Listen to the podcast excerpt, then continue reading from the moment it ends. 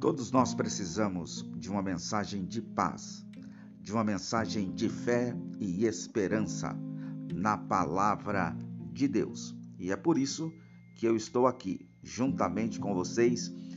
para passar uma mensagem de fé,